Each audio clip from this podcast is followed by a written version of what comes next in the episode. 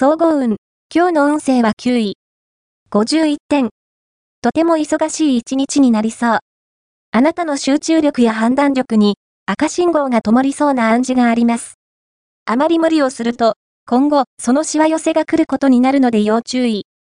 どんなに多忙でも、自分のペースを守り、のんびりとした心構えで物事に当たるのがおすすめです。ラッキーポイント。今日のラッキーナンバーは9。ラッキーカラーはレタスグリーン。ラッキーフォーイは東。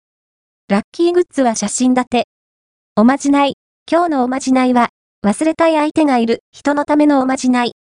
まず、紙に、相手の名前を、水性のペンで書き、それを、部屋の外窓や外壁など、雨風の当たる場所に貼り付けておこう。雨に打たれて、字が跡形もなくなったり、紙自体もどこかへ吹き飛んでしまったりする頃には、相手への思いは消えているはず。恋愛運。